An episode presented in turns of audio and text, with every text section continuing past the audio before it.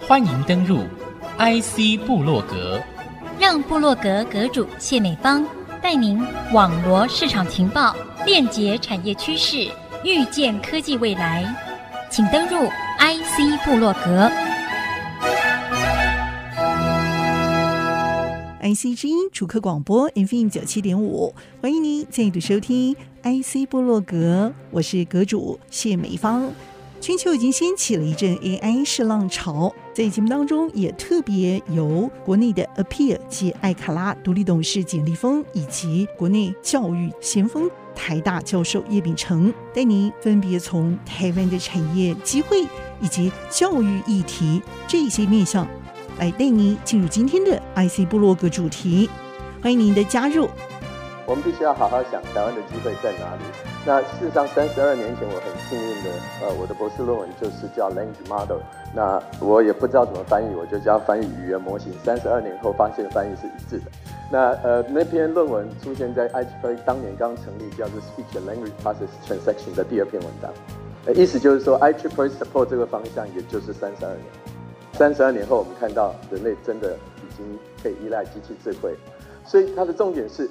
生成式 AI ChatGPT 对我来讲，因为我是算专业领域，我在从 Google 退休之前，我也参与的 BERT 的 project 发展。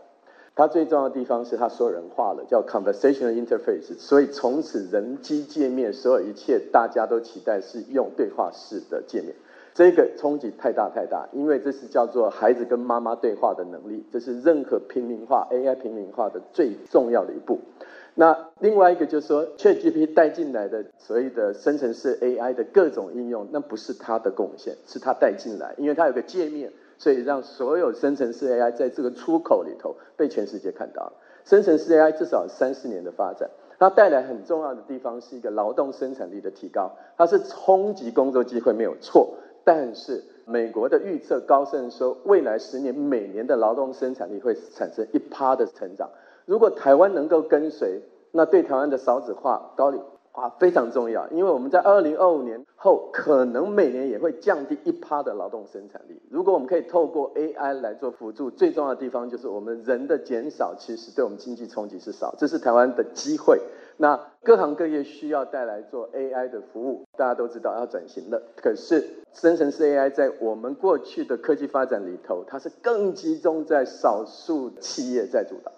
另外，目前看起来，这一个国家在主导，这个影响面不是只有台湾，全世界所有其他的国家都要在面临到这件事情。还有一个问题就是，这个语言模型只优化英文，让其他语言当成界面语言，这有点像你用浏览器在这搜寻的时候，不管你用哪一个语言做浏览器，它都支持你做 input output，可它里头的所有推理都是英语内容。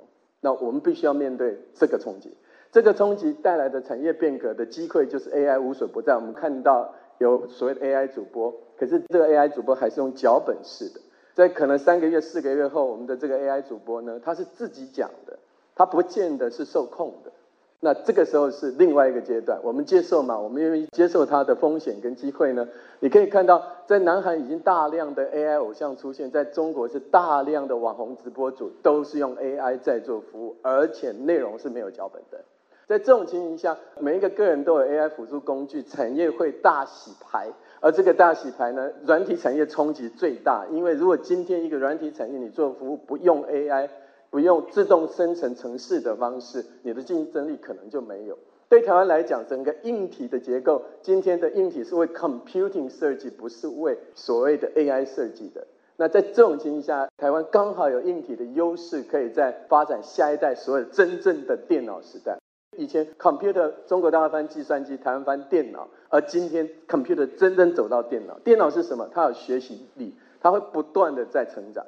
未来这个新的时代，所以产业是一个新赛局。这个赛局是从数位转型要直接跳到 AI 转型。当数位转型没转过，为什么 AI 转型有机会呢？这是一个迷失。所以必须还是要加快数位转型。还有一个部分就是，你的竞争者走的可能比你更快了。你已经以为你很快了，但是不是？因为 AI 让所有及格线都变八十分，所以八十才是及格线。那每一个人都觉得，因为用 AI 工具而进步，但实际上它进步的速度比你想象更快。而且每一个企业都面临到用 AI 提高生产力，而最重要的地方是有企业大脑的概念。我们现在面临的 ChatGPT 是一个世界大脑，但这个世界大了也许我们不见得有主导的影响力，但每一个企业要拿回企业大佬的主导权。否则，你的竞争者就做得到了。那当然，真假不分，资安风险时代就来。好，我们来谈产业。台湾有一个全世界独一无二的优势，就是我们的硬体科技会再翻一番。原因就是因为 AI 无所不在，而 AI 重塑所有的硬体。那过去 PC 产业有点没落，但是 AI 接下来还是从 PC 开始再发展起来。那在这种情形下，你可以看到 NVIDIA 主导的 AI server，那台湾扮演重大角色，这是立即性受益。可是我们等于是继续卖铲子，我们有新的铲子可以卖，但是我们有没有拿铲子来挖矿？到目前为止并没有。全世界所有在挖矿的 AI 服务里头，有多少来自台湾？Appian 是一个少数来自台湾的 AI 团队，但是这样的团队并不多。我们在国际 AI 服务里头，我们是被动接受。那我们目前为止，我们期待有中文主导权，但其实并没有，这也是我们必须要承认的。假设我们未来没有中文主导权，而全是有大量的中文 AI 服务，我们的下一代孩子要使用哪里的中文服务？还是我们直接就用英文算了？但是不管我们走英文跟中文这两条路，我们都有大脑外包的可能性。所谓大脑外包，就是说你的智慧、你的成长借用外部的服务，不是来自你本地产生的。所以台湾必须要积极去。防止这个可能的风险，所以你的挑战里头就是，我们有很多 AI 学者跟工程师很棒，但是我们在国际主导线里头，能够在核心演算法开发人非常非常少，因为我们参与 Open Source 的人太少了，这是台湾必须要加快努力的地方。好，我们的企业普遍有这个意识，但缺乏模型训练的经验。可是我刚刚讲这些挑战呢，不是台湾特有的，全世界其他两百的国家都有。我们不会比别人糟，可是我们手上有一样东西是硬体，所以我们必须拿我们的硬体去换软体。所以台湾产业机会在哪里？就是你有个惊人的新的真正电脑时代要发生，你的硬体产业有契机，但是你又可以利用 AI 来做少子化、高龄化的降低冲击。这对我们相对二十年前日本来讲，AI 来得太晚，对日本而言，但台湾呢，AI 来的可能刚好。如果我们加快脚步。而且我们产业现在，尤其制造业正在国际化跟智慧化的过程里头，刚好 AI 已经来了，所以我们的产业可以借 AI 而国际化制造化。可是我们其他的应用领域里里头，我们跟国际的大平台，所谓的大模型更大，小模型更小，我们必须要善选，在有限的资源里头，集中在我们有应用的价值里头，一些垂直的领域需要产官学去努力，特别是辅导新创往那里发展。那么我特别 highlight 三个领域，必须要本地来做。这一个解释权不能交由国外的平台，比如说法律的解释权。如果今天有孩子要用 ChatGPT 去找一个婚姻官司的判例的时候，他是要用台湾的系统还是用国外的系统的？所以你必须要法律的解释权。另外一个教育权，可汗学院最近的报告已经发现说，用 ChatGPT 带动小孩子学习，小孩的参与感很高，而且这个 AI 教师 AI tutor 是二十四小时。它是可以有个人化差异的，但是它是用英文的，所以如果有一天这样的一个教育模式走进我们的教室，我们要接受孩子直接跳过中文用英文学习吗？那你会告诉我说中文也可以啊？问题就在这。我们今天所有台北市、台湾所有人都说中文可以用 ChatGPT，可是你问他吃早餐，他告诉你吃汉堡哦，它只是一个界面语言哦。因为在这个语言模型里头没有语言的概念，它把全世界语言都叫做同一个 token，它没有语言的概念，它是用你的资讯量多的语言，你的引导力的影响力会更大。还有健康照护，这是一个重要的发展方向。那么台湾要怎么走呢？我们要思考一个属于台湾的发展模式。小国要大战略，这个战略就是我们要重点策略。我们少数的应用必须要自己发展，很多的应用我们可以全面拥抱。但是我们的资源有限，目前呈现出我们的新创团队对于 AI 很有兴趣，不过都是用所谓的 API call，很少很少新创团团队直接做核心演算法。为什么？没有算力，没有数据。一个新创要一个算力，它的资本额立刻就用完了。但是如果十家新创可以共同分享资源，透过产官协合，哎，一个属于再一次的 Euro 团队有可能在台湾发生。所以我们的资源如果共享，政府适当扮演重要的角色，在适当提供算力。还有一个最重要的是，我们目前并没有一个公开为繁体中文跟台湾内容的评测平台，我们并不知道好在哪里或者不好在哪里。所以当务之急要像英文一样，有数千个 benchmark 在评估每一个应用的可能性跟正确性。我们需要好的 benchmark 来引导我们的发展。休息片刻，稍后回到 IC 部落格。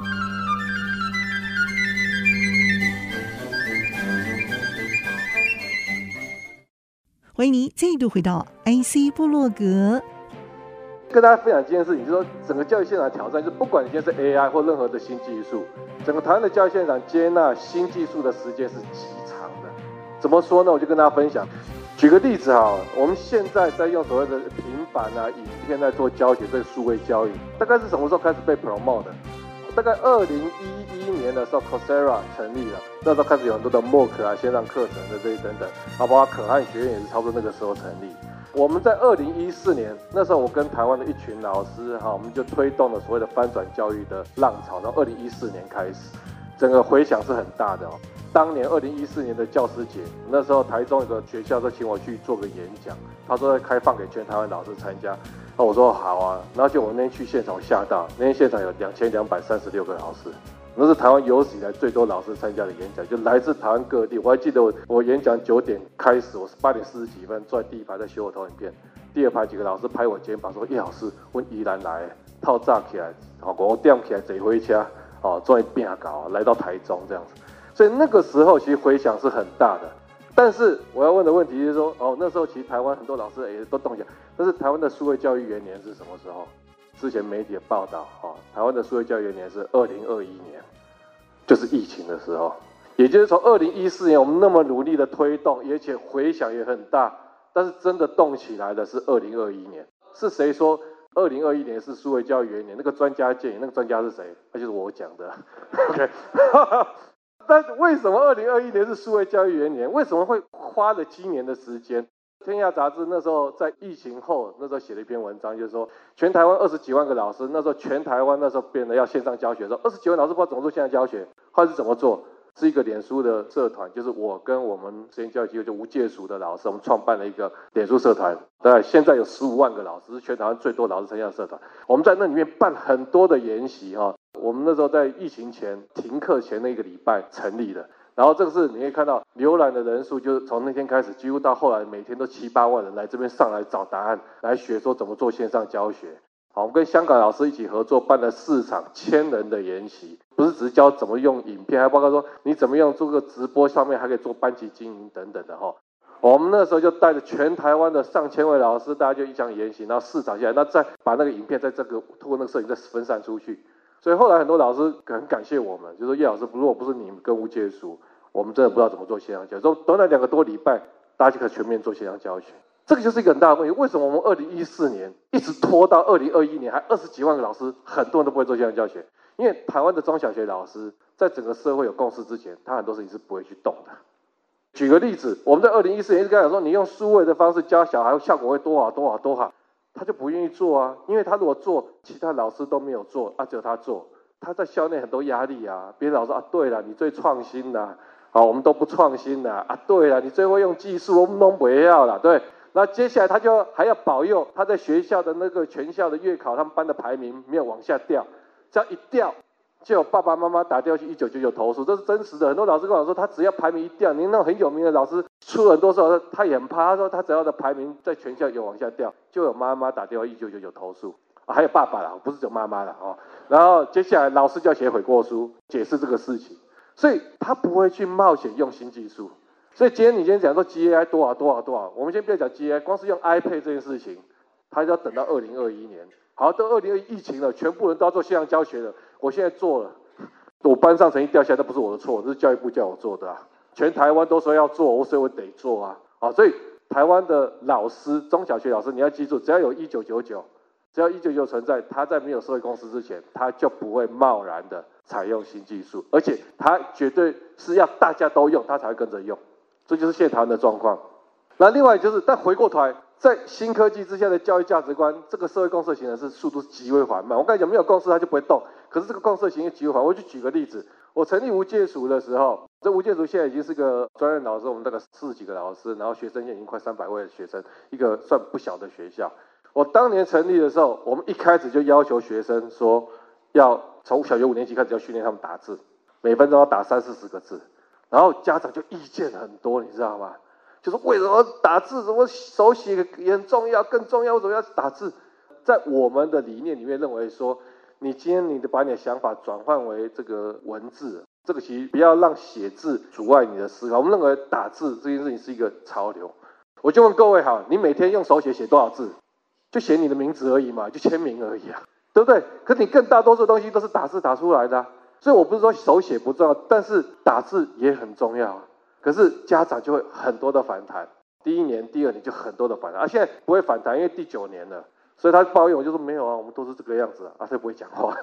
可是，一开始的时候反弹非常非常大，所以你看，光是打字这件事情，好，从手写变成打字，都意见这么多。你现在说写文章，用 AI 帮他写，好，当然你说我，他还要再做很多功课，做很多事情，但是当 AI 写这件事情，他也是意见很多。这个社会共识哦，形成我跟你讲。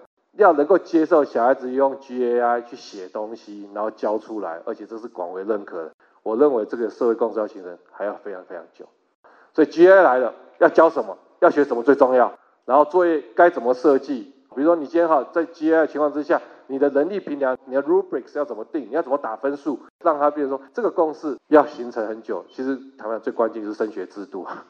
台湾的家长，华人社会家长就在乎社会就是升学。你升学有改，他才会在乎；你不这个没有改，所有人都把它放到一边去。那第三就是政府角度的挑战啊，在社会对新公司还没形成之前，你其实很难有作为。而且在最惨就是你没有任何作为的时候，在那个当下，它就已经造成了新科技带来的这个技术落差、这个不平等。举个例子，高中升大学现在都要看所谓的学习历程。学习历程，像之前的中一中老师在在做演讲分享，光华老师他非常厉害。好，他在讲到他以前在带学生做学历史的时候，可能学生要两三个月才能写好一篇，但是他现在带着学生用 ChatGPT，但不是用 ChatGPT 第一个版本，第一个版本是不 OK，他还要做很多的事情，但是整个大幅的降低了他写学习历程所需要时间，大概只要几个晚上就可以做完了。那好，那以前钟一中老师很厉害，他愿意去做更多的学习，把这样的技术然后研发，然后去教会学生。那其他的学校的，那你教育部到底要不要认可这件事情？教育部没有禁 ChatGPT，因为他也知道禁禁不了。因为我他如果今天讲说哦，禁止用 ChatGPT，可是完全没有办法侦测谁是用 ChatGPT 写的时候，这个禁止只是推卸责任而已。所以教育部没有推卸责任，他说他没有禁。可是没有禁的情况之下，在教育现场就是有的，比如说城乡的差距，精英的学校会用，啊乡下学校老师如果不会用的话，那是乡下孩子就吃亏了。可是这个东西要怎么改？坦白讲，不知道怎么改，不知道怎么改。啊，政府也很也不敢很大声的想说，我们来拥抱 ChatGPT，因为这样这样讲的话，乡下小孩没有老师教会用它的时候，那就又会有人讲说不不公平。所以这个是现在的一个现况，就新的技术出来，然后你政策面你也不知道要是怎么去定定这个规范的时候，其实不平等已经发生了，已经发生了。好，那我在最后来提一下教育产业的挑战，就是说在 GAI 下面什么可以做，什么不能做，其实是动辄得咎。举个例子。我的团队，我们在三年前就看到学历程，很多孩子是不会写学历程，连写文章都不会写，所以我们就想说，我们来发展一个工具来帮助孩子，让他学会做学历程。好，所以这个就是我们发展的工具。其实台湾现在非常多的高中，他们就在导入，在用这个东西叫优历。可是这个东西呢，我们其中一个非常重要的一个功能，就是上面它可以有上面有讲，我们有 AI 辅助学习这个学历程制作。所谓的辅助，大家辅助到什么程度？好，如果他按一个钮，他就全部帮学生写出来的话，你会被骂到臭头啊！学校老师会骂你骂到臭头，付钱的家长不会骂，付钱的学生不会骂，但是没有买的人就会骂你骂到臭头，说那你这个就是在帮学生作弊啊！所以我们后来花了很大的力气，就是说我们去设计它，就是说他没有办法说是就帮学生全部写出来，但是就是要做到要循循善诱，好，不然你先先写个二三十个字，我帮你改一改。那你能够再写到五六十个字、一百个字，我再帮你再多改一改，就是不会让他说一下子我帮你写个五百个字这样子，就是渐进式的去审。但是这个过程当中，你要怎么做到让学校老师也认可说，哦，你这样没有剥夺学生养成能力的这个机会，这个其实是很辛苦的。所以两难，GAI 全部帮他写，绝对最轻松，生意最好做。大家说哇，只要按一个钮，全部都出来。我跟你讲，绝对大家都有。但是我们就是没有办法做这个事情，因为他这样他能力没有办法进步，这个不符合我们做一个教育科技企业的初衷。那老师家长没办法认同，那所以这个其实我们就花很多力气做了。这个当然后来就学生觉得，哎，我们的效果是蛮不错。所以我想最后的结论就是不能急，特别在教育这个领域，就是慢慢来是最快。我三个建议，第一个，这是人类文明未有的变局，这个不是急的时候，我们还要在这三个月、半年内，我们就要说哦，我们的教育要怎么样怎么样？没有，这就是人类一个很大的冲击。这个冲击要什么时候才会看到那个 equilibrium 那个稳态？起码可能要五年、十年都不为过。所以我们在看这个事情的尺度，时间要放长，用十年的时间的尺度来看这个事情，不是急着就是说，啊，光是过个三五年之后，是不是还是用文字的 prompt？我们都不知道。那你进入教育就是开始要哦，开始要教他怎么会下文字，文字搞不好都五年后发现这个都是做白工。所以我们看这个事情尺度要长一点啊，以这个整个整个教育体系的因跟调整。那第二个就是说，但虽然要用十年的时间来看这个事情，但是不代表说现在就是 idle 哦，很多事情的观念的形成，很多的这些反思 paradigm shift 要现在就要开始了。好，所以这十年就是有志之士要开始要来推动说教师跟社会家长来思考说，那在 AI 这个时代，很多的一些 paradigm 要怎么改变？举一个例子，很多人在问说，哎，那 AI 时代教育要怎么改变？我没有办法讲太多，但我讲至少有一个很重要的原则，你知道？大家都觉得 AI 很厉害，AI 可以帮人类解决很多的问题，但是什么问题值得人类解？什么问题解了又对人类的社会会很有价值？谁会知道？只有人类才知道。所以 AI 只会解问题，但 AI 不没有办法定问题。可是我们传统一直以来我们的教育都什么？就是一直给学生呢、不管数学、物理、化学，就是我给你题目，你叫你解题目，给你问题叫你解。我们其实没有在训练学生挖掘问题的能力。所以，当 AI 的能力解决问题能力越来越强之后，以后占便宜的，以后关键的能力是那个 key 的能力是挖掘对人类有意义的问题，而不再只是你一直给我题目解。但是，这个在教育现场就是一个非常大的 paradigm shift，因为要让所有的老师会 appreciate 学生提问题，这件事情是至少在目前是不容易的。那最后一个，我想就是说，我们还是就是密切观察哈这些 OECD 这些已开发国家大家的动态。然后他们的实验的结果如何？我觉得就不要照进，其他当然可能速度会更快，但是我觉得至少在教育这一块，因为它是整个就也像一个火车，你好不容易给它动一点方向，就其实很困难的。如果方向歪掉，你要再拉回来哈，你会被骂到臭头。所以这件事情我们没有办法照进。